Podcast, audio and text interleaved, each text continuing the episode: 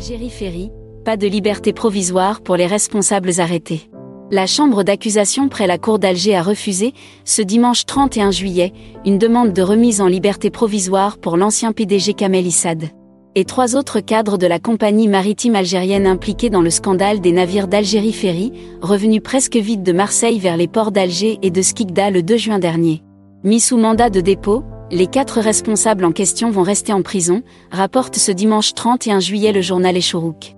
Le parquet d'Alger a affirmé que les responsables d'Algérie Ferry impliqués dans cette affaire ont eu recours de façon délibérée à des réservations fictives au niveau du système automatisé de la plateforme centrale de réservation d'Algérie Ferry.